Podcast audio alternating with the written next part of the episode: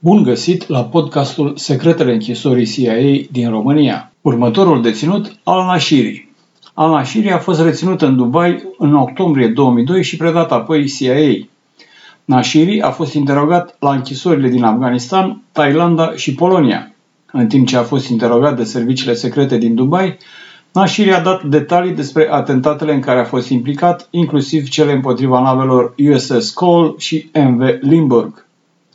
Despre cum și când a fost adus Nashiri în România, aflăm tot din memorandumul trimis de Comisarul pentru Drepturile Omului, Thomas Hammarberg, procurorul general al României, în 30 martie 2012. Nashiri a fost adus la închisoarea CIA din România pe 12 aprilie 2004 cu un avion Gulfstream cu numărul de matriculare N85VM, care a aterizat pe aeroportul Băneasa la ora 21.47 GMT venind de la Guantanamo cu o oprire în Tenerife. În planul de zbor era trecut ca loc de aterizare aeroportul Mihail Cogălnicianu, tot așa, la derută. În sfârșit, aflăm ceva din cele petrecute la București și din documentele românești. Din declarația unui martor denumit E, dată în 31 iulie 2013 la parchetul general în ancheta deschisă în urma plângerii al Nașirii, despre care vom vorbi ceva mai încolo, aflăm cum decurgeau lucrurile la sosirea avionelor CIA în România. Iată ce a povestit procurorilor martorul E.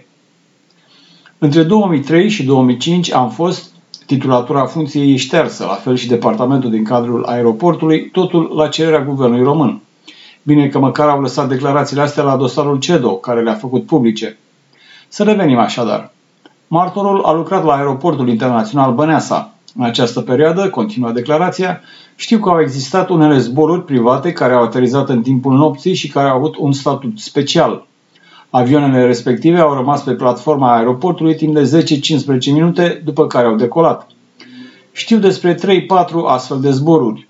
Singura persoană care s-a apropiat de avioane în aceste cazuri a fost, numele persoanei este șters, care s-a deplasat la avioane într-un vehicul SRI. Deci SRI-ul era implicat direct în operațiune. Alte persoane care erau de serviciu în aceste cazuri au fost informate din timp despre aceste zboruri, fără să aibă însă acces la avioane. Nu pot să spun exact dacă persoana amintită mai sus, al cărei nume e șters, a intrat în avioane sau doar a staționat lângă ele. Nu am văzut dacă cineva a coborât din aceste avioane sau s-a îmbarcat în ele. Șeful departamentului de securitate era la acea vreme, numele e șters, iar controlorul șef al traficului aerian din turnul de control era și acest nume e șters. Deci, toate aceste persoane pot fi identificate și întrebate de procuror despre toate aceste zboruri. Nu mai să vrea să o facă. Dar să revenim la Nașiri. Când a fost adus la închisoarea CIA din București, de la Nașiri nu mai puteau fi obținute informații importante despre eventuale atacuri puse la cale de Al-Qaeda. Așa că în ultima perioadă a detenției, lui Nashiri au fost arătate fotografii pentru a identifica diversi lideri Al-Qaeda aflați pe lista CIA de teroriști căutați. În iunie 2005, șeful închisorii CIA din București a renunțat și la asta, pentru că, citez, Nashiri cu greu mai putea recunoaște pe cineva în fotografii și pentru că întrebările îi provocau crize de violență, scrie în raportul Senatului American. De altfel, în perioada petrecută la închisoarea din București, Nashiri a avut un comportament violent. A aruncat tava cu mâncare, a încercat să lovească gardienii CIA sau să distrugă unele obiecte din celula sa. El i-a acuzat pe agenții CIA că l-ar fi otrăvit sau că i-ar fi pus droguri în mâncare și s-a plâns mereu de dureri și că nu poate dormi. Ba chiar la un moment dat, în mai 2004, Nashiri a intrat în greva foamei.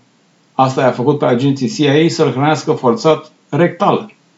Nashiri a fost sedat de doctorul închisorii, apoi legat de o masă care se putea roti și așezat cu capul în jos în așa numita poziție Trendelenberg, după care i s-a turnat o sticlă de Ensure un supliment alimentar lichid în anus folosind un tub. Ceva mai târziu, la începutul lui 2005, o telegramă CIA din 30 octombrie 2004, în care era făcută o evaluare psihologică a lui Nashiri, era amintită drept argument în solicitarea CIA către Consiliul Național de Securitate al președintelui Bush de a opri oficial programul de detenție și interogatorii. În altă telegramă din 29 iulie 2005, oficialii din centrala CIA își exprimau îngrijorarea față de starea de depresie continuă și atitudinea necooperantă a lui Nashiri. Puțin mai târziu, un psiholog CIA aprecia că Nashiri ar fi pe punctul de a ceda nervos. Bruce Jessen, care împreună cu James Mitchell a fost autorul așa numitelor EIT, tehnicile dure de interogare folosite de CIA și care apare în raportul Senatului American sub pseudonimul Dunbar, aprecia în octombrie 2004 că, în ciuda folosirii acestor tehnici dure, de la Nashiri nu au fost obținute informații esențiale, iar probabilitatea de a mai afla ceva important de la el e destul de redusă.